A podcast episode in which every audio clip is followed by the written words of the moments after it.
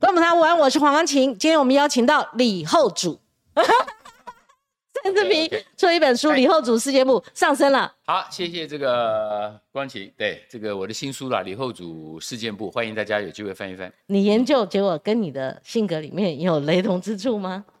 那五啊，人家人家是李后李后主呢，我们是在 我们是在我们是在台湾的新生代呢。他也是个人嘛，他的性格里面。对对对，但他就有有他的，但是话又说回来了，充分说明了一个政治还是一时的，对不对？他政治上是惨失败嘛，但他的词跟文学就一千多年了，所以我才说他死一次活了千年嘛。哦，他死一次，但是他活了千年，活到现在，活到现在你还被写一本书，对对对，然后我们还可以为他写本书，所以就是说大家翻翻，嗯，好，价值感很重要，对不对？不论成败，我每次看人家卷个举，头破血流，而且什么手法都记住。其实说真格的，难道不是吗？你想想看，三十二十年后的现在看，二十年前，三十年前，对，怎样？又怎样？很多人就这样子，哎，消失在这个呃台湾的历史上了，对不对？是，或者消失就是你连提都不会再提他了。所以我还是觉得说，打一个做一个自己啦，然后有一个价值，那个价值对台湾是有未来有影响的，这个可能还是关键。是，你知道我有一次开票的时候，我记得那时候我们都还很年轻，结果呢，我以为立法院正副院长就不会落选，哦，结果你想当然了，就说他们一定会。OK OK。温温屌哎嘛，然后选正副院长，就那一次沈世雄，你记不记得这个？哦，这样讲我副院长他他落马，哦，那时候好惊讶哦，也是我的一个教训啊。我觉得都不会落选，一定是温屌呀哈。那是国民党一党独大嘛，对不对？OK。好，我们今天是正传媒第三次台北市市长民调开箱哈。那今天邀请到我们蔡思平来跟我们做解析。思平是一个你看不出他哈有特定的政党立场，还是一个新闻人的个性，然后媒体。中立哈，那所以我们请他来跟我们做最客观的民调解析，而且我们先前把这个资料传给他，那我们也请我们的制作单位同步的把我们今天所做的这个民调传给我们群组里面的记者，你们可以抢先的来参阅，而且如果要发新闻稿的话也。尽量哈，那委托单位当然是我们正传媒了哈。调查执行是必肯市场研究股份有限公司，但我们特别要强调的是，有民调专家戴利安他做这个问卷的设计啊，所以绝对有相当的可信度。好，我们就参考价值。那当然。调查时间我特别讲哦，我们九月十二号到九月十三号，我们本来预留了一个时间，但是呢，因为他跑得太快了，跑得太快，那我们也特地注意这个时间。那特定的事件，我们今天民调最特殊的，而且最有亮点的，就是我们把譬如蒋万他打金国牌有没有效，还有最近发生的呃陈世忠身上的免治马桶事件，就是上去偷窥的这个事件。到底对他选情有没有影响？哈，那所以视频我们先大范围来讲，我们当然会看沙卡都啦，哈。那但是我们做了五个人，这是媒体很少见的，因为很多人去遗忘了童文勋啊、苏汉志、苏汉基今天脸书写了一大篇说，这就媒体的不公平，对，被忽略了。他说如果媒体的能见度他们好是高的，或许他们就不会有这种民调。那我们视频我先把这个大略讲了哈，然后你再帮我们做分析，甚至里面有政党的交叉分析。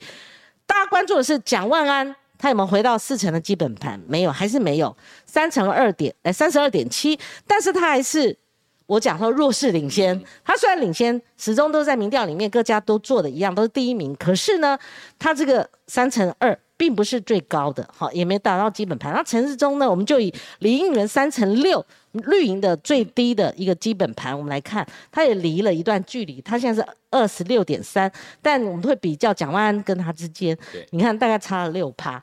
那三三呢，他辞官了哈，然后正式投入选战之后呢，他真的是沙卡都里面的一都，因为他跟陈世忠大概正负误差范围之内，好。二乘三，二十三点七。他要看最后中间选民这一块跟年轻选民还有没有增长的幅度，但是他离蒋万安还是有一段距离。可是这次典型的沙卡度，咬的都很死了哈。所以呃，童文勋跟苏汉志当然就是说连一趴都没有到啦。哈。那但这一次参选好像是说十二个人哈，哈很多啦。那所以我们先就这个。普盘呐，好，基基本盘来看的话，所以这个视频你怎么看这三卡度的民调？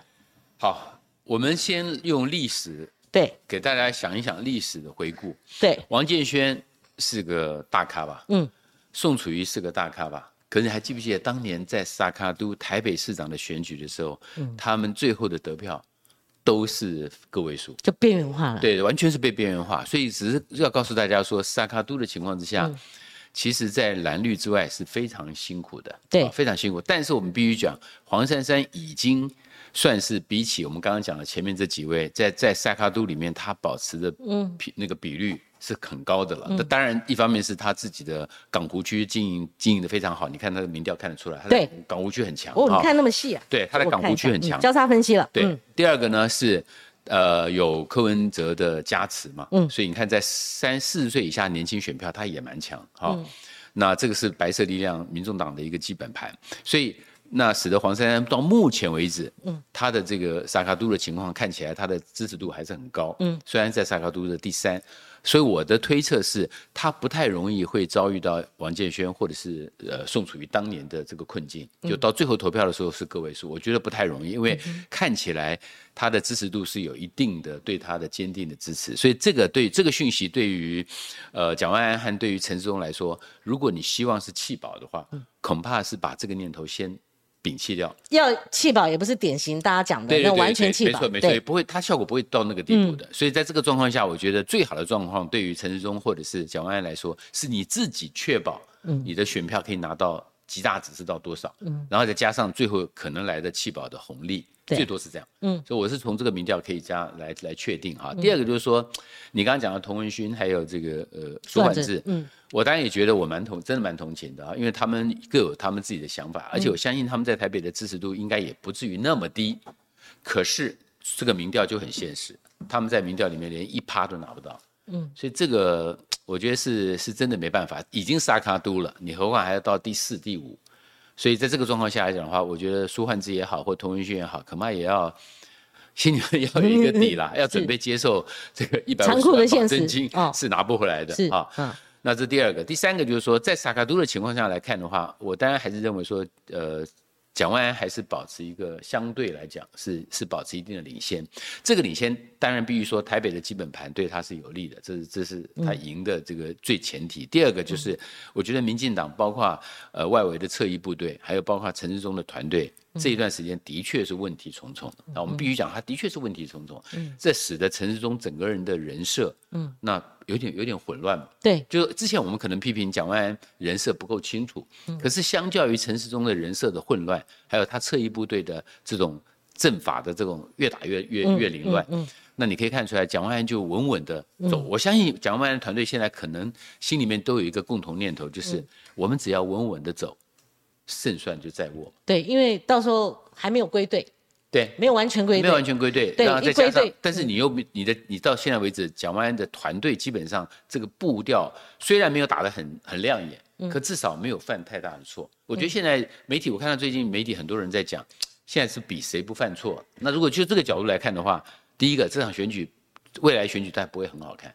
不会很好看，很 保守，因为大家都很保守。嗯，第二个呢，就是那犯错这个情况来看，显然是针对了陈世忠的的团队，现在犯错的几率、犯错的比率还是比较高了。嗯，相对来说，好，本来说打政策是保守的，因为牛肉没人要听，可是打政策用特殊手法就打出问题了，这就是犯错。嗯，好，所以你就是说，免治马桶事件，既然视频提到了，我们有特别做专题，所谓的专题就针对特殊事件，所谓我们白话文。政论节目常分析说，谁犯错可能就失分，是不是这样呢？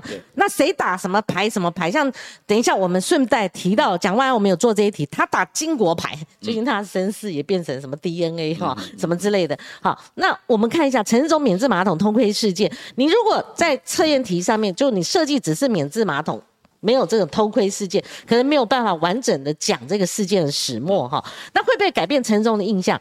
有改变，有改变。印象变好的，当然这个是非常少数，百分之零点三。可是有改变中印象变差的，你看视频，我们来分析。嗯，印象因为这样变差的十七点五趴，这个在以现今它都还没有超越蒋万的情况之下，对，好蓝营在台北市向来都是多数，哈居优势，除了这个柯文哲把它打破之外，哈绿营它是弱势。到这样这个牌局没有什么改变，那如果还缺了这个，因为这一题就掉了这些分数。好，我们再看，完全没改变，本来对他就印象好，还是三成，嗯，好，那本来印象就差的三成二，那你不能把这个两个加起来，因为他本来就对他印象不好。如果再加上印象变差，这就三四接近五成了哈。好，接近五成了，那变好了，你加到这边变三成一了哈。那所以这个损失很大。所以视频你怎么看这一题呢？好，我想这个呃，免治马桶这个案子对对陈世忠的伤害比较大的原因，还是在于说，我自己很好奇了，就是说。因为整个的团队哈，就是说我们以前也也帮人家助选过嘛，哈，也也打过选举。其实如果你就一个创意会议来看，就我过去的经验来看的话，其实一个创意会议的时候，或者是呃，你看到一个创意会议大家出来的时候，大家一定是有各种的讨论，嗯，而且最合理的状况下是一定有人会扮演一个批评的角色，说这里面哪里怪怪的，哪里有问题，嗯，然后大家再来反复的讨论嘛。那我的揣测是，我觉得陈志忠这一次。在这个免治马桶上受伤这么重的一个很重要原因，是因为大家一定会觉得说，你的整个的团队竟然没有人对于一个民主民主进步党所坚持的进步价值，这进步价值里面一定包含了性别平权，嗯，一并也包含了隐私权呐这种哈的的专注。那这在这个状况下，怎么会没有人注意到对于偷窥这件事情，有一定程度的警惕？嗯，我在猜。我猜一个一个很重要原因是，这个团队呢，完全是以酷手作为他的这种整个的一个最最高的基本价值。嗯，所以说不定有人提出来之后呢，其他人就会说不要那么严肃嘛，就酷手嘛，大家酷手一下嘛。哎，可是问题是，连陈世忠自己本人也相信这个酷手。嗯。是有效的话，对年轻人是有效的话，那这个就是这个危最大的危险就等于说，这个 group thinking 里面，团队思考里面，团体思考里面呢，没有人扮演乌鸦，或者这个乌鸦的声音呢，没没有被高度的关注。嗯可是就我们事后来看的话，大家显然关注的是。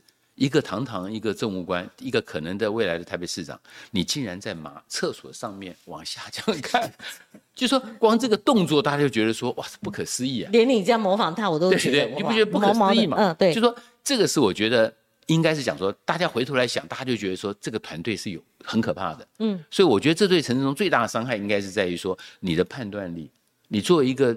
将来台北市市长，你在这个问题上的基本判断力是什么？你的价值是什么？嗯，你有没有价值？嗯，你没有价值，你的基本判断力就在这里就失就失焦了嘛。嗯，我觉得最可怕应该是在这。那从民调上来看的话，也很明显。嗯，民进党里面的人因为这个事情而对他印象变好的，其实那当然不可能。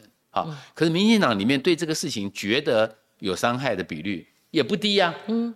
这就表示说，你连你的基本盘里面都已经开始在在松动。好，更重要一点是年轻嘛。嗯，我觉得年轻人这一块他们是很在意的。对，换句话讲说，我真的有时候会讲，我觉得这个选，但我们可以再聊。这个选举越来越打的，暴露出了台湾民主政治的一些困局了。嗯，第一个就是说，我们似乎都把酷手当成了一种。价值，他整个团队的盲点在哪？对我觉我觉得他整个的盲点其实就在这个地方。就整个团队怎么会把枯手这件事情跟人类的人人的人的现代的基本价值，把它整个冲撞在一起的时候，你都不自觉。我觉得这个是最可怕的。思敏知道他盲点在哪里？如果我是管碧玲，我讲话，人家就说你 LKK 了。嗯。哎，不敢讲，就这个意思。他觉得年轻人，那你 LKK 的，你最好不要讲话。就说每个人都这样。你把苦手当成了最高的价值嘛？对。然后，可是问题是你有没有想到过，年轻人看到这个广告的时候，他真的就觉得说啊，只是很好笑，没有什么。我觉得不尽然，因为你看这个民调，现在看起来，年年轻人对这个事情的态度跟反感。还是很强的。你又看我们每个下面都有交叉分析，连年轻人都不买账嘛，对不对？不不是正大不会出现那个 only one 的那个事件，也被媒体效应扩渲染的很大。说，对陈志忠团队来说，或对其他的候选人来说，可能还想一想了。哭手是一回事，嗯，但所有的哭手跟的创意不可能去违背人的基本价值。你不能因为哭手去调侃人家女性的这个月经权，你不可能因为哭手去调侃弱势者的这个生存的权利，这都不行嘛。大家都有一个基本原则嘛，对不对？国民岳父讲话就是对的。我觉得这是一个我们看政治看那么久了，嗯，其实还是要相信群众有智慧对，群众不会。我以前在常讲说，你看在这个呃两千零四年的时候，那个那时候陈水扁因为爆发了他家族贪腐的问题，对我那时候当时就说，不要小看这件事情，对于支持他的很多的台湾的医界，嗯，或者是那种我们常叫 local gentry。英文讲 local gentry 就是地方的士绅，啊，他们其实是你晓得，在地方上很有一些分量，可能是医生，可能是公交人员，他们也许是本土奔透没有问题，嗯，可是他不会认为贪腐这件事情。他是可以接受的，嗯，换句话讲说，他有一个基本价值，就是早期那个真正台湾民众党，他们就穿西装，而且都高级知识分子，他们对于价值是有一些基本的判断，就作为一个人的价值。对，那我觉得到了这个陈世忠的免治马桶的事件是，他们把年轻人想的年轻人都没有价值，只是苦手，嗯，这个我觉得是最糟糕。如果他们是真是这样的话，他们不会在现在这个困局下，他们还高比率的支持黄珊珊或支持。柯文哲嘛，对对，所以我觉得这个这个东西，我觉得要大家要看清楚吧。待会我们一定会聊到，甚至包括，甚至我们可以直接进的啊。其实视频，其实我们刚为什么一开宗明义要强调，我们是十二要十九月十二号到十三号做的，因为后面有类似的，在选情里面可能发酵，甚至影响到候选人本人的一些议题产生了。我们不因人废言哈，我们也不用抱持特定的这个所谓的呃观点，但是它变成一个新闻事件，我们就要谈了哈。像周玉蔻，Coco 姐，嗯，她在点题上面，慈济这一题，好，如果我们来得及，我们早做了。那全国性哪哪个地方没有慈济人啊？第二个点题是他攻击蒋万安，而且是父子两倍，全部一起攻击，就探讨他的身世了，就 DNA。那在这一题方面，还有一个插出去，他先。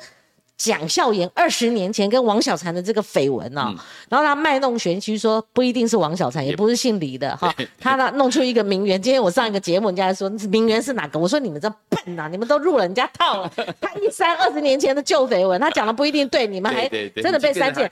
对，视频一样的效应嘛哈？你觉得对陈世忠会不会有影响？虽然我们还没有来得及做民调，但是殊途同归嘛，这是选举我们一定要分析的点。我都喜欢哈，就是提醒所有的朋友，因为我们看这些东西的时候都觉得有利己嘛，所以你就跟着新闻走。可是我们作为一个资深的媒体人，有一个责任，对，就提醒大家，你很多事情要看一下历史的对照组。比如说，当时这个二零一八年之前，民进党在这个地方选举之前犯了很多错误，里面其中一个很重要的错误是那个台大的管中敏的卡管事件。嗯，好，卡管事件其实跟后来林志坚的这个论文门的事件的时候，你都可以发现到，包括蔡英文在内的民进党都犯了一个很重要的错误，就是认为我作为一个受苦受难的党外到民进党的这样的一个政党，我最大，嗯，我最大。那包括台大这种学校。都可能因为包括这个校长可能是过去当过国民党的蓝营的政务官，所以呢，他就是一个蓝的。所以他们在在卡管的时候犯的一个错误，就是他忘记了台大是一个台湾首善的一个最好最高的学府。对，长久以来它对抗过去的两蒋，对抗威权体制。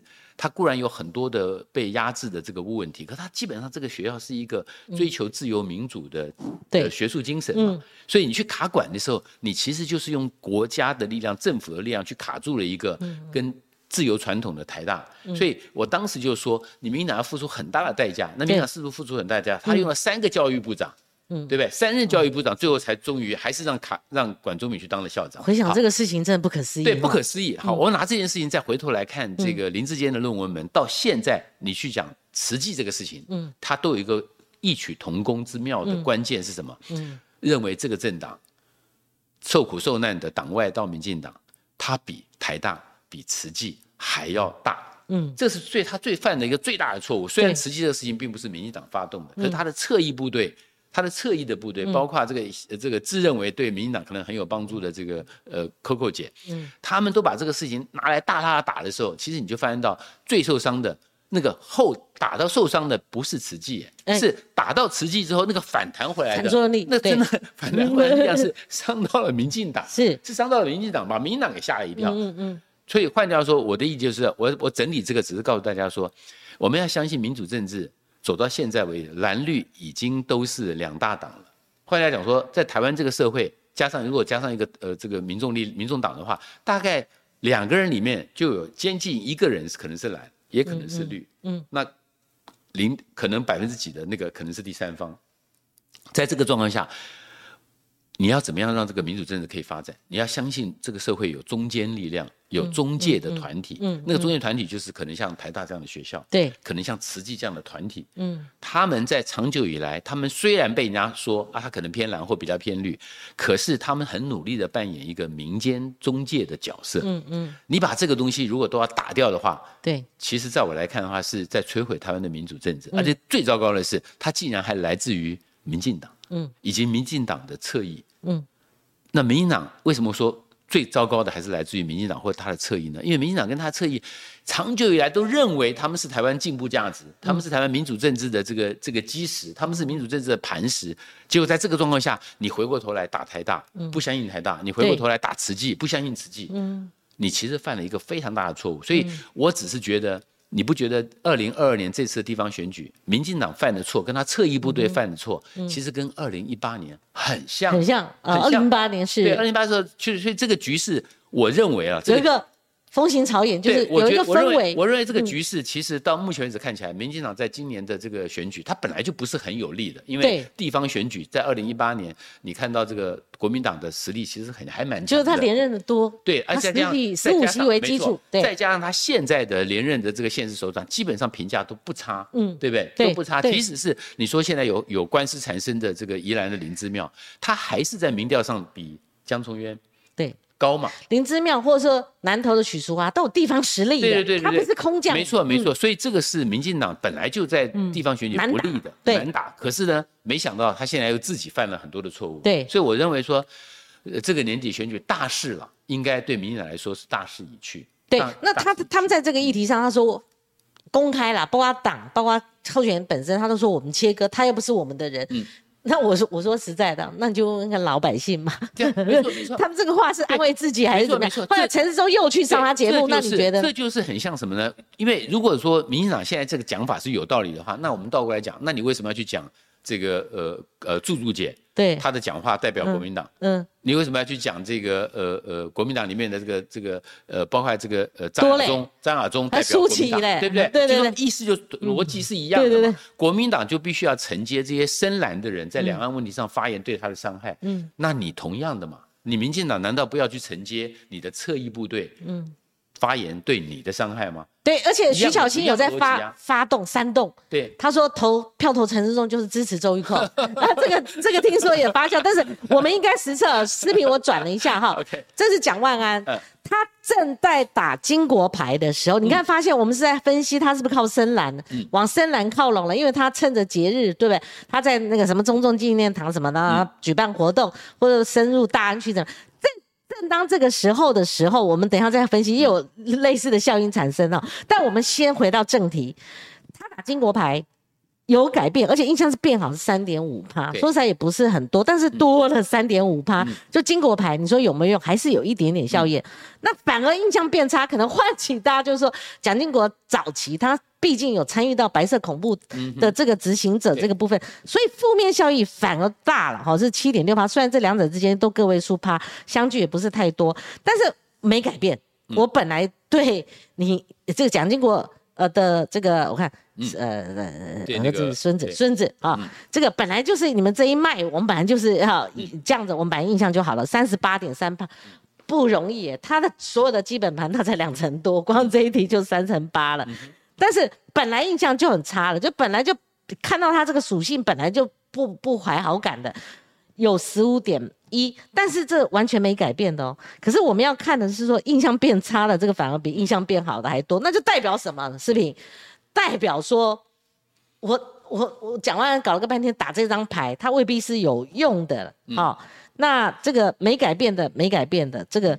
好，我们看本来印象就很差的，这边有十五点一嘛，我们顺便就类似交叉分析，我们把它解解析出来。我没改变，我本来就是对这个议题，好，就有这样的一个看法。我本来就是好，就嗯没印象。哎，这个是不是印象差？这是没印象啊，没没印象啊，哈，就不关切这个议题。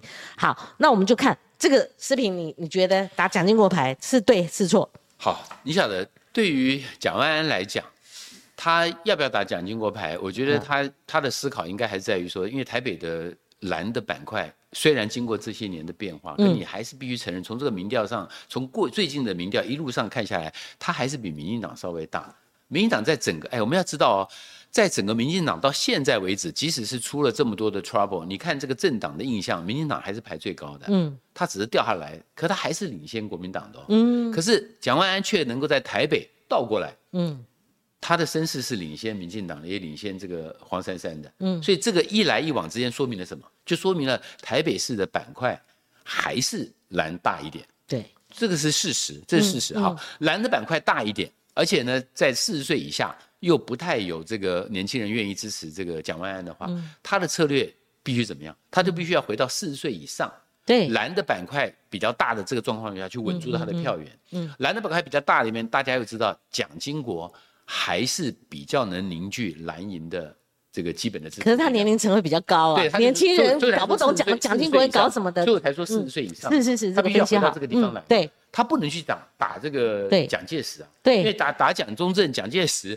那个杀伤力太大了，对，那个争议性也太大。但打蒋经国的话，至少。蒋经国的十大建设啦、科学园区啦、各种投资啊，大家还是认为他革新保台嘛。对，他当年口号是蒋院长的时候是革新保台嘛，而且推台青嘛，重用重用很多的这个年轻人，所以连李登辉都不会去批评，他都说他是李蒋经国学校出身的，他都没有去批评蒋经国，对不对？所以从这个角度来说的话，其实我觉得蒋万安用蒋经国牌是一个策略上面。他思考过的，他团队一定帮他思考过了。嗯嗯。可是也因为他用了这个，所以才会激起你现在讲的，包括周玉蔻，他们要他们要打说，那你根本就不是啊，对不对？这个不是啊。所以这个，所以这个这个可以证明了说，这张牌对蒋万安不一定是呃呃没有用的。可是也因为他不一定没有用，而且我觉得在稳定深蓝这一块，他还是有用的。嗯。所以呢，反而变成了这个呃周玉蔻他们要，或者是像包括我们最近看到。这个自由时报或者是前三立的这个主播哈，他们在做这个东西的时候，他们其实也在打这个东西。是，可是你说他到底从这民调上来看，到底打蒋经国，他蒋蒋万安不是蒋家的嫡系，就是他的血统吧？我们先要验明正身啊！对对对，到底有没有用？有没有用？有没有用？对啊。那我的感觉是从民调上来看的话，你不能说它完全没有用，可是有用的效率应该不高。理由是什么？很简单。因为大家都会想，这在选举中你玩这个东西，本来就是一个选举的花招嘛，所以大家会从这个角度来解读。那很简单，那你攻击他人会说，那你蒋万安就去验呢？那问题是我们回头想想，他干嘛去验呢？嗯，是不是？你你蔡英文总统也没有把论文这件事情，嗯，详详细细的交代的非常清楚啊。那既然是这样的话，那那我为什么说，为什么我们这边？就我的意思说，蒋万安这边就有这个责任，要把他的 DNA 讲那么清楚呢？那怎么验呢？现在怎么验呢？所以我才说，其实这个问题 我不认为对蒋万安的杀伤力很大。但是重点是，蒋万安应该要有一个态度，什么态度呢？你作为蒋家的这个传承下来的蒋家，你到底怎么去解释？嗯，两代蒋总统对对台湾的关系，对跟台湾的互动，嗯，其实你要问我的话，我真的觉得。蒋万安其实只要大大方方的一句话就讲完了。嗯，两蒋固然有很多的错，嗯，可是他们抗中保台这件事情，嗯，有谁会认为？他们不对，对不对？你好厉害，你要去把人家人家搬去了神主牌，你要想他们就是抗中保台啊，对对不对？你可以说他因为抗中和保台，他可能做白色恐怖抓了一些不必要抓的人，让了一些人莫名其妙的坐了牢，这我们必须承认。因为抗中保台情况下，在那个年代，哎，现在的民进党要抗中保台，不是也搞了一个国安法吗？蔡英文也搞了一个国安法啊，还无法嘞。对，所以换句话说，在那个年代兵荒马乱的五零年代，你说他不犯错，我觉得那很难。所以蒋万安其实只要抓紧一个原则，他犯了错，这个错是要弥补的。嗯，但是他抗中保台的精神，才有了后来的中华民国在台湾，这是事实啊。嗯，我我都不觉得说蒋那个蒋万安为什么在这个问题上面有所含蓄、有所保留。嗯，我还是要讲，蒋两代蒋总统一定有很多的问题。嗯，特别是老蒋比起小蒋，可能错杀冤枉的。那个那个冤错假案，冤错假案一定一定不少。嗯嗯。可是他们抗中保台这个语这个立场是没有变的嘛？对。而且我今天听你讲那四个字，老蒋可能比较偏抗中，更更那小蒋就是保台革新保台，他建设台湾这个哦。行政院长的时候，他标举的就是黄金十年，黄金十年革新保台。革新保台。那革新保台，他也知道革新保台里面有一个很重要部分是要让台湾人进到他的体系，所以他开始用催台青嘛。包括我我舅舅许信良当年。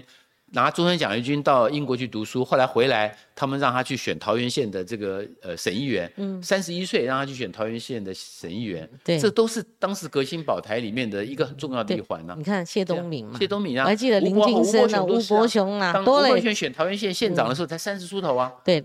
林洋港，他虽然后来不不喜欢他搞小圈圈，他所谓的小圈圈就是后来后来对。那那你后来那崔台金吹了不少人，邱创焕他们就是，然后甚至包括李登辉嘛，李登辉就是李登辉，对对对。所以从这个角度来说的话，我觉得你没有办法否认蒋经国在这个革新保台这一块，或者抗中保台这一块，他们一定有的位置。对。所以从现在角度来看的话，嗯，我觉得蒋万安要甩掉这个所谓的 DNA 的这个疑云的话，其实。你根本就第一个不用去回应这个东西，第二个，你就在一个革新保台的脉络之下，重新诠释两蒋的立场、两蒋的精神就够了。其实那个他们他们绿营有分裂，嗯，精神分裂的，我不是指特定的人，我们是一个政治术语哦。一方面说他不是，一方面又说他是，是了才能骂嘛。嗯，蒋介石的跟蒋经国的账才能够算在他头上嘛。没错，我懂你的意思，对不对？好，所以这这是一种精神分裂、政治精神分裂的一个状况。你要就说他不是，嗯。那那蒋家对他来讲有什么包袱？你骂他干嘛？他不是啊，对不对？那你如果骂他的话，你就叫他认蒋介石的账、蒋经国的账，甚至他爸爸的账，现在也在灌到他头上，那你就认定他是嘛？而且周玉蔻最近被抓包，他二零一九年九月的时候访问蒋万安，你知道他以前因为我们同一个广播电台，他访问蒋万安跟我们访问蒋万安的次数非常多。他那时候说蒋万安是历经过透明的检验的哈。OK，好，第二个他说。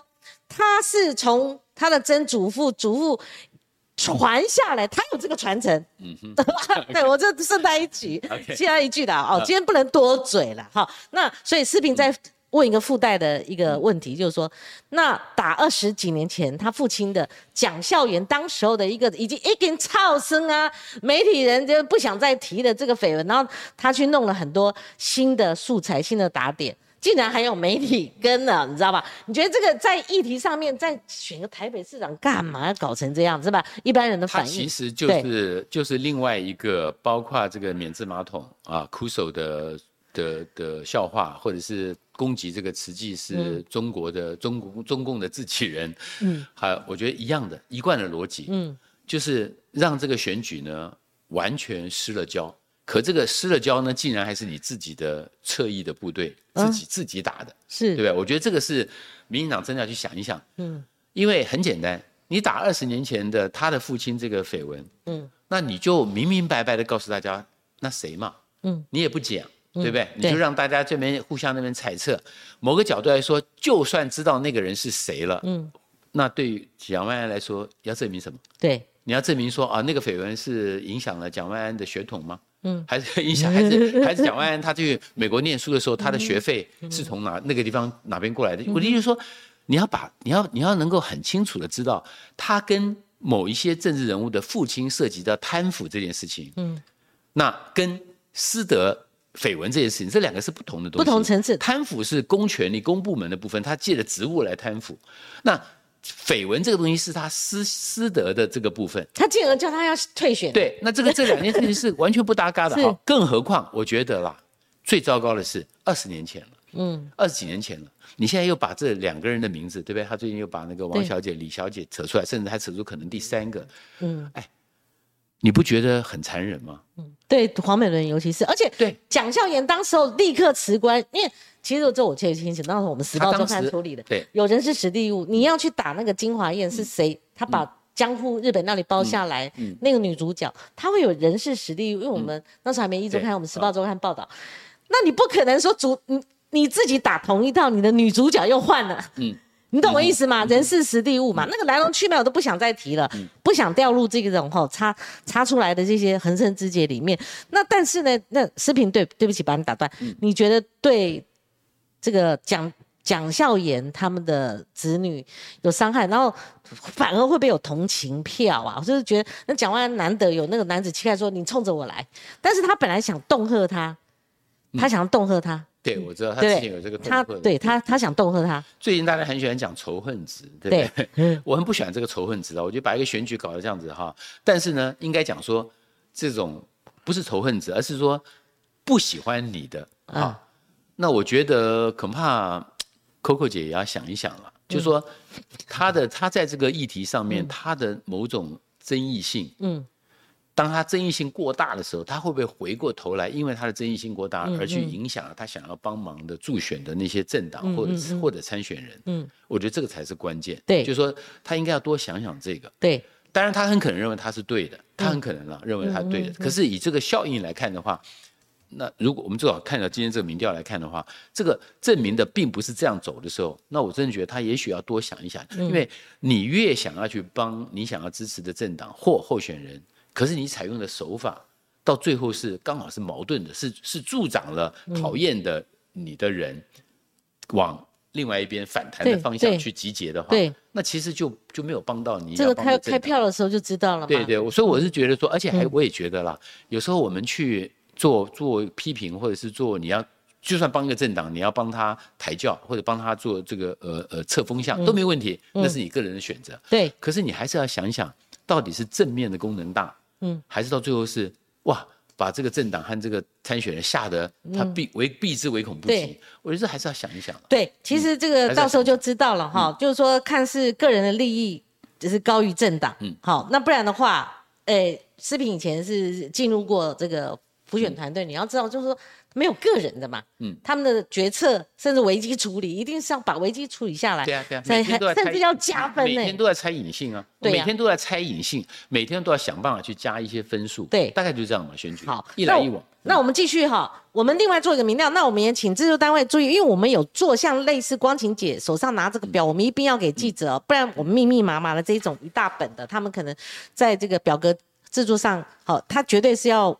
沿用我们的嘛，好，也特别交代一下，我们就有几张表格，也顺便提到我们的这个群组里面哈。那我们特别做了，其实视频你看哈，嗯，这边就测了两题，这两题我觉得戴立安设计的真棒哈。就说好，如果不能让蒋万安单选，黄珊珊跟陈世忠你可以接受，意思就是说，如果让蒋万安落选，那这两个人你可不可以接受？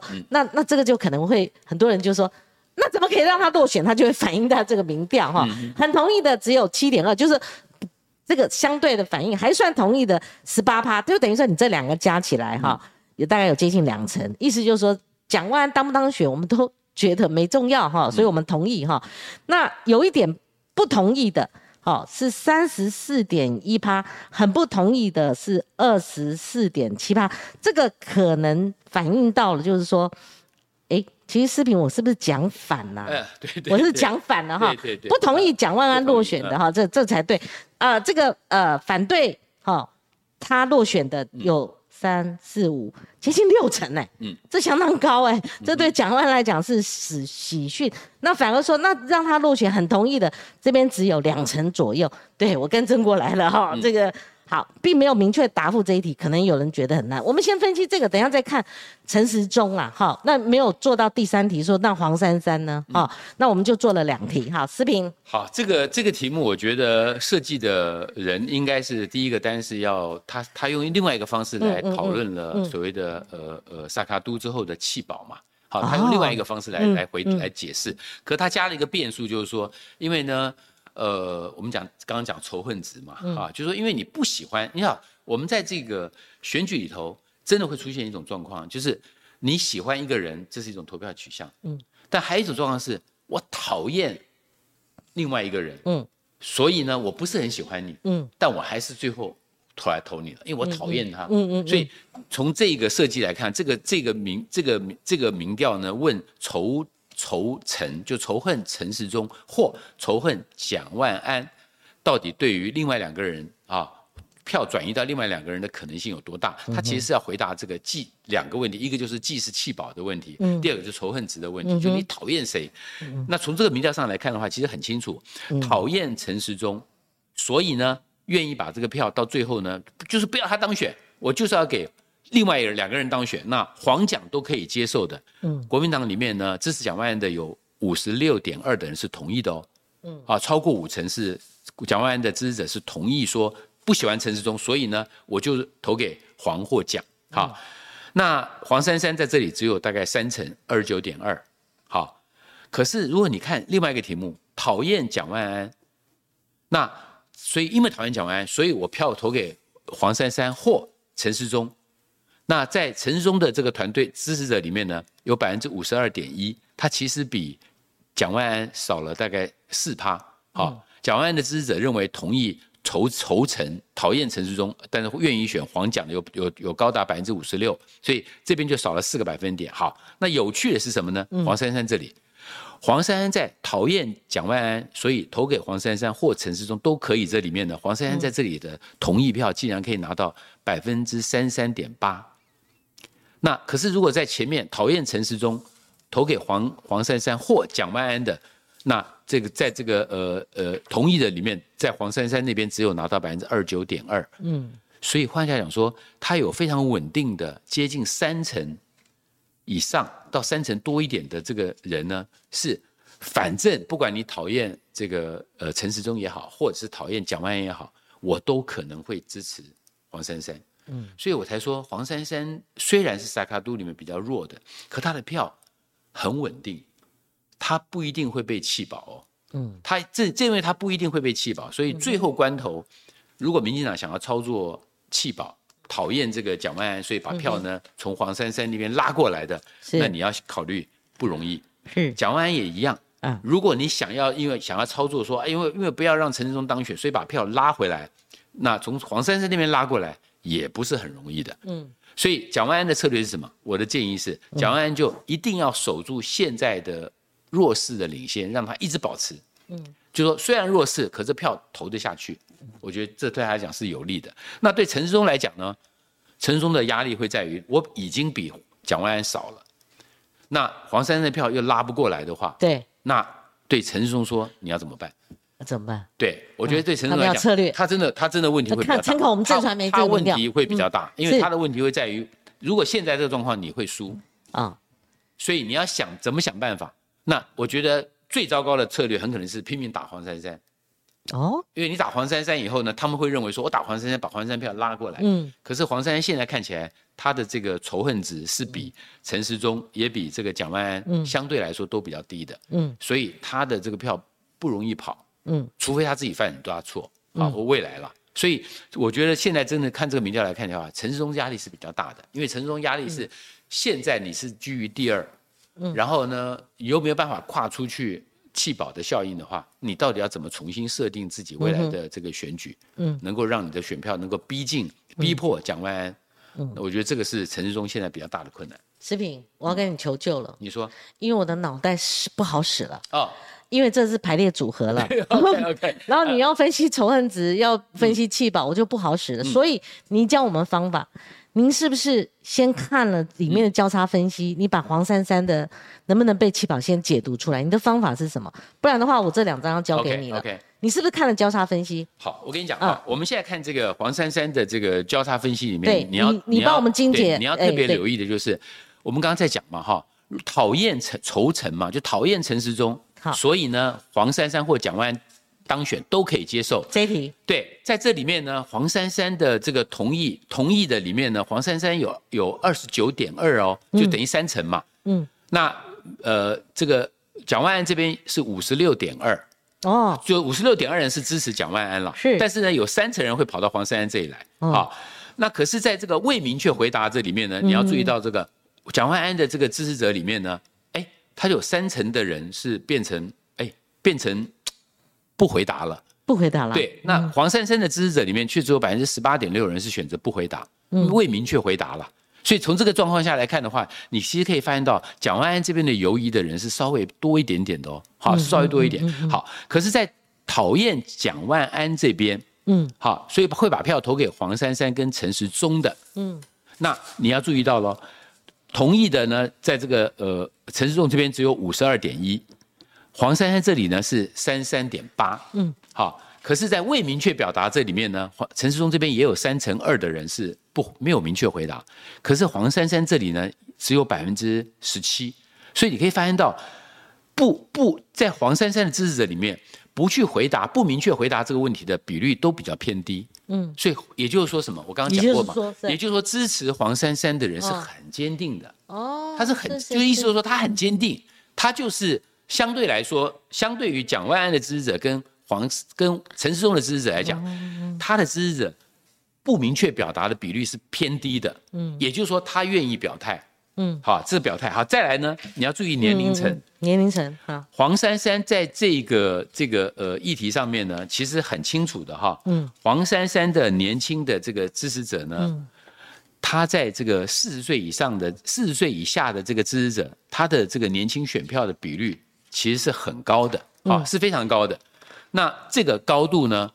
在一定的程度上，其实是威胁到这个陈时中。我为什么说，我为什么会用威胁到陈时中呢？嗯，因为蒋万安的民调在四十岁以下一直都是比较弱，嗯，他都比较弱，嗯，这也就是为什么说他现在会打安全牌，会走这个蒋经国牌，就是因为对他来讲的话，他要守住他的蓝营的基本盘，他只要稳住维持这个领先就好。可对黄珊珊来说的话呢？他一方面，他他可能没有办法完全抓得到这个深蓝的票或蓝银的票，因为被陈世忠被那个蒋万安给抢走了。嗯，可是他有一个优势，是他自己以及这个柯文哲给他的，就是在年轻的选票上，他有一定的优势。嗯，啊，那所以你看这个民调，其实很清楚的可以呃知道，黄珊珊现在的优势是他在四十岁以下这个族群呢，他是有。比较大的这个优势，可是问题是对黄珊珊来讲，现在最大的困境是，光靠这个他还是没办法赢。嗯，好，他还是没办法赢。对，谢谢诗平哦，因为这个我跟你讲，我也看了好几遍了。我跟每个人脑袋不一样，真的，我必须要承认。排列，他排列组合，你看懂吗？是吧？比较有哇，有点麻烦。所以，所以他这个设计就是说，没有测黄珊珊为主角的，是。他没有测黄山为主角，其实也是很也是很容易的，因为什么呢？因为萨卡都里面他是排第三的嘛，对，所以他其实只要问说前面那两个人，嗯嗯，你讨厌谁？你讨厌第一的，那你的票会不会投给二三？嗯，你讨厌第二的，那你票会不会投给一跟三？对，他其实是目的，只要告，只是让你大概测试这个东西就就 OK 的。好，这个视频我们下一题是总统大选哦，但是我们要强调是说，我们是从我们测台北市长的这个民调相对做哈，所以它不是全国性。不过我们在此之前，我们先回应一下我们的留言板哈。我现在也拿了一个这个 iPad 在我手上哈。其实视频我倒着念，因为比较接近我们后来评论的这个时事，我们先回答。嗯，那有一题是。Squidward，他说蓝现在有分裂成深蓝跟浅蓝吗？那蓝讲完只剩下深蓝的吗？浅蓝都给黄珊珊？从这个我们交叉分析看得出来吗？其实很难讲哎，哎，我觉得很难说，因为因为你很难去去明确的问说，哎，你是浅蓝还是深蓝，对不对？嗯。而且甚至有很多人他会说啊，我没有什么政治立场。可是你你看他过去的投票取向，就会知道他可能就是一个深蓝的人，嗯，所以这很难说，很难说。我们叫他分析里面只能够分析比较具体的，因为浅蓝或深蓝，它不是，它是一个态度，嗯，那这个态度没办法从明确的这个数字上完全看出来。比如说，你明确数字可以看出来说他是四十岁以下或四十岁以上，这个没办法跑嘛，对不对？嗯，你可以知道说他是文山区还是大安区，这个大概 OK 可以看出来。对。可是你没办法知道说，哎，它到底是深蓝还是浅蓝，这个很难，比较相对来说比较难。所以现在我们大部分的分析都只是根据这些过去这个投票的大概的取向，还有这些政治人物大概的性格。比如说好了，黄珊珊在四十岁以下的年轻人，他的这个支持度超过蒋万安，嗯，那呃不会比陈世忠差，嗯，意味着什么？那四十岁以下其实。普遍来讲，你推测深蓝不会太多嘛？嗯嗯嗯。所以我们是这样推测的，好，是它不会，它不会深蓝不会太多，或者你要看它在这个区域这一块，嗯，黄珊珊在文山文山大安区，它到底它的这个支持度，跟它在这个港湖区比，对，会大概会差多少？那这个大家可以推测地地方就是那个地区性，嗯，地区性，因为大家都认为说我文山区是深蓝比较多嘛，公交人员比较多嘛，用这个来推。所以我们只能用这个方式来推，很难至于很难说你马上就看出来说谁是深蓝谁是浅蓝。对对。但是就年龄层来说的话，其实看得出来，这个非深蓝的年轻朋友，嗯，或者是政治立场没有那么鲜明的年轻朋友，对黄珊珊印象是比较好的。嗯。那陈世忠年轻的选票本来是应该很高的，但为什么会跑呢？我觉得跟选战之后发生了这么多的错误。犯这么多的错误，应该是有很大的关系。好，视频这个我们留言板上很多人他们有互相有辩论，说这一次取决于中间选民，但是有人认为现在台北市的盘还是蓝绿对决啦。哈。那蓝他们意思像 Ben 他说蓝绿是铁板一块，但是很多人呼吁说取决于中间选民，中间选民要出来投票，还有中间尤其年轻票是关键，因为年轻人他对政治参与不深，他可能不会出来投票。那我后来回答这个炮灰 John 哈，炮灰 I see you。好，那炮灰是我们的老朋友了。他说还是很紧绷，所以我说如果能逆转，最后讲若是领先嘛，如果他能够赢个几千票，可能就已经是最好的剧本。所以回到我们刚刚呃第一章，我们就做个总结了哈。视频有些人预估说，哈黄珊珊，像最近吴子嘉，还有先前有一些评论员，他们说如果他。拿到是现在以民调来讲，民调不等同于得票率，但我们只能用这样推哈，就说他如果他的支持度，民调支持度在十九趴以上的话，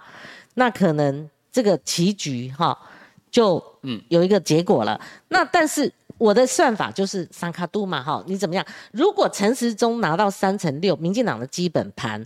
我觉得就有拼了。嗯，我是看陈时中，嗯，如果他能够顶到天花板，甚至往上冲，我是觉得往上冲到四成的可能性不高。但是他如果等顶到三成六，我觉得蒋万安除非比他哦这个更强势，否则的话他有赢面。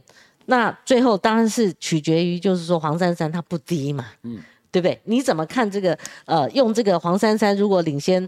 啊，不是领先，就是他如果在十九趴，甚至有人讲说二十趴或者二十五趴以下，这种分析呢？其实对黄珊珊来讲的话，我觉得时间是呃，他要跟时间赛跑了。我觉得对黄珊珊来讲是什么什么意思呢？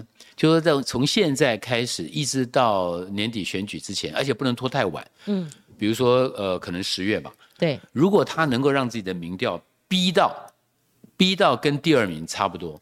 哦。或者甚至在有某一些民调上面，但我现在讲的民调是有意义的民调，不是那种突然间跑出来的民调哈，那种突然间做出来民调，你大家看看就算了。我现在讲的民调是说这种比如长期的，比如说你们正传媒这样每个月都做，对，或者联合报啊，像中国时报或者是 TVBS 这种，他长期的在做民调的，对，那你就必须要，你就可以从这里面去看他，他如果说能够在这几个有意义的民调里面逼到最后，他既然有第二名的机会的时候，对，我觉得这个时候黄珊就有赢的机会，对吧？呃，视频讲这没错，他我们第一次。做很 surprise，黄珊珊她冲到第一，她赢蒋万安一趴，一个三十一，一个三十趴，那时候陈世忠还没有出来。其实黄黄珊珊也没出来，你知道，可能是那种现任执政的那种，对对有哦，那个那个那个人气啦哈，但我们不敢讲，所以呃，这个鹿死谁手？还有一种可能是当时也有可能，因为陈时中还没出来，对，有些民进党的支持者呢，你晓得就要排。就是我就是不要你对蒋万安嘛，那我就宁可让黄让那个让那黄珊珊上去一点，挫挫你的锐气，这也是有可能的。可是视频以前有很很多的想象，因为陈世忠还没有正式变为候选人，大家印象是停留在他防疫的那个指挥官的印象。那黄珊珊还没有跳出来的时候，那就有诸多想象，大大部分发酵在气保。可是你有没有发现，不管我们家测。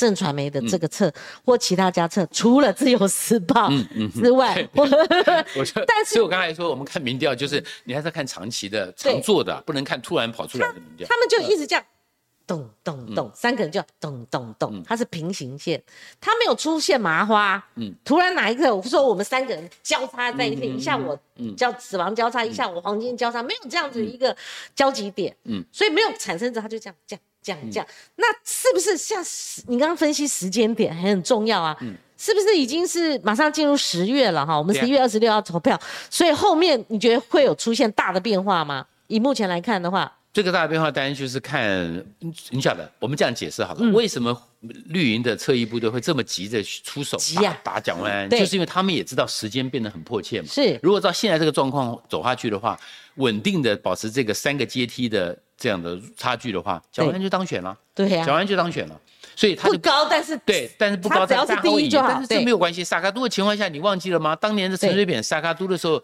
险胜当个总统，他也是对不对？他也照样可以当四年总统啊。相对都是又怎么样？他就是总统嘛，他就是总统嘛。所以这个完全不是问题。重点还是在于说，这个阶梯状的状况会不会被被改变？所以我们选举里面看选举最有趣的是，正因为大家都没把握，嗯，所以就会一直丢东西，一直丢东西。对。可是呢，你会看到一种状况是，有的是越丢越急，越急丢的东西越糟糕。我觉得是陈世忠可以描述现在陈世忠。对，那蒋万安呢？是因为他稳稳的在阶梯的上面，对，所以他只要不犯错。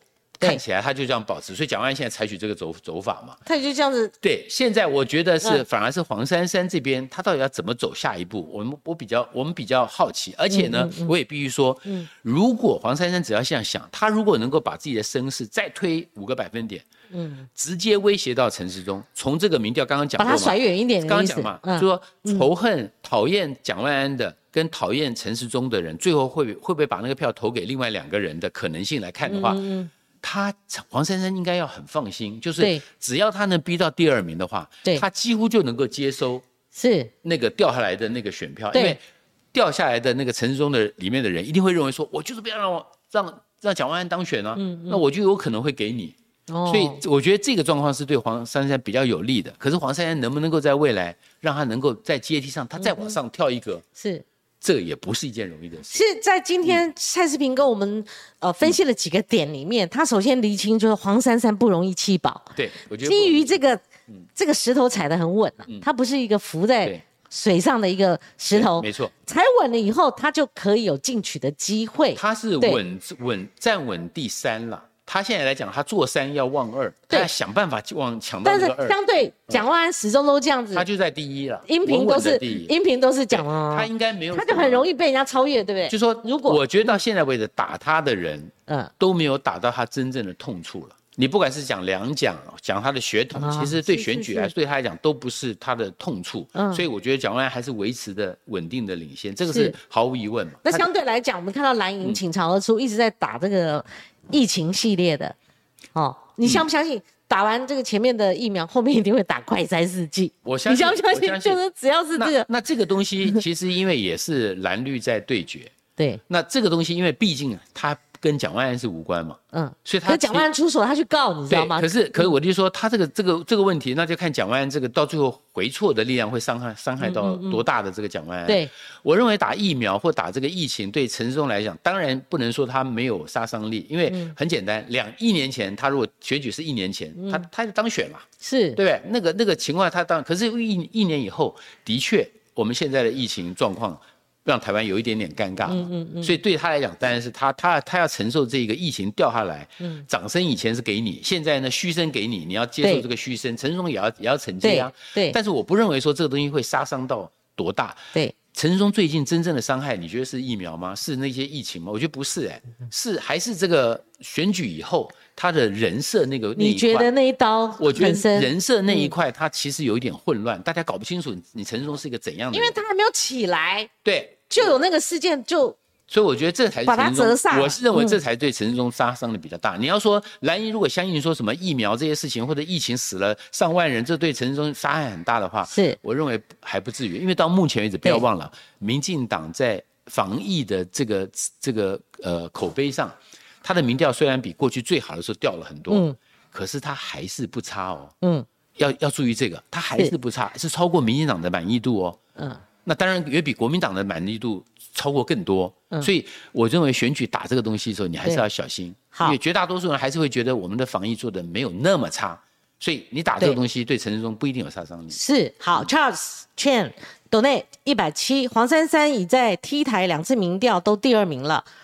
斯文里对我，我后来也知道斯文里姗姗来什么，我说奇怪，怎么留言都斯文里，后来我搞懂了，对，二三级，他有他的政绩，两年。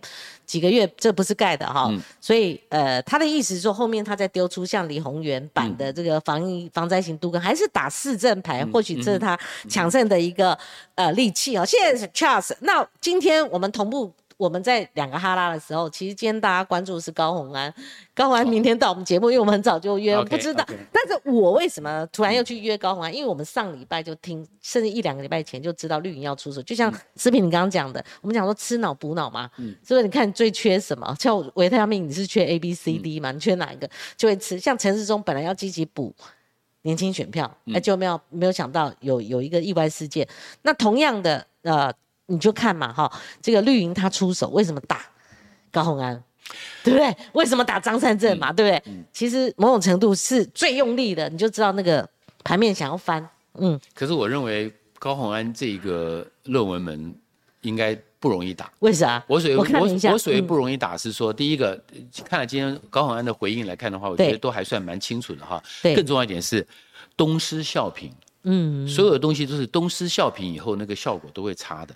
哦。那所以效果一差以后，就会变成是死缠烂打。对。所以换句话说，如果民进党或者是他的他一样侧翼部队要打高鸿安的论文的话，你除非一打一笔就一击就毙命。嗯。否则，如果是像张善政打张善政的研究论文一样，那只是歹戏托棚的话，杀伤力就没那么大。因为论文本身，论文案本身，它的张力不像第一个林志坚，他两本那种张力。效颦嘛，就是说你第一个还是效果最大。对，等到后面再来的时候，大家就认为说你是在报复。对，在报复。对，你就在报复。所以呢，我就刚刚讲过，但我也不认为说一定不会，就是你要一击毙命。对，而不是说啊，不是说他只有几千个字，忘了没有引述。如果说到最后给的给人感觉是扯烂屋在那边打乌贼的话，其实这个效果就下去了。食品，你写李后主哈，嗯，哦，这本书出炉，我最近写一个和平归来 SARS 二十周年，你知道我有点寒蝉效应呢？为什么？我几乎想每一段后面如果引述都挂号谁是出自哪里哦，你你要是有 有几几段没有的话，他抓你啊！现在有点这寒蝉效应。我们最后一点时间，我们来分析。最希望谁担任我们下一任总统嘛？这个时间很快的了，你知道吗？今年底应付完，明年就开始就看几个人在那边总统大选了。赖清德还是稳操胜算，嗯，哦，就是居排行榜第一。而且你看这么多人中间，哈，又有陈建仁，这是蔡英文总统的牌嘛，哈，陈建仁九点六八。大概一成不到，赖清德在这种情况下还是拿到两成三。那郭台铭最近议题很热嘛，对不对？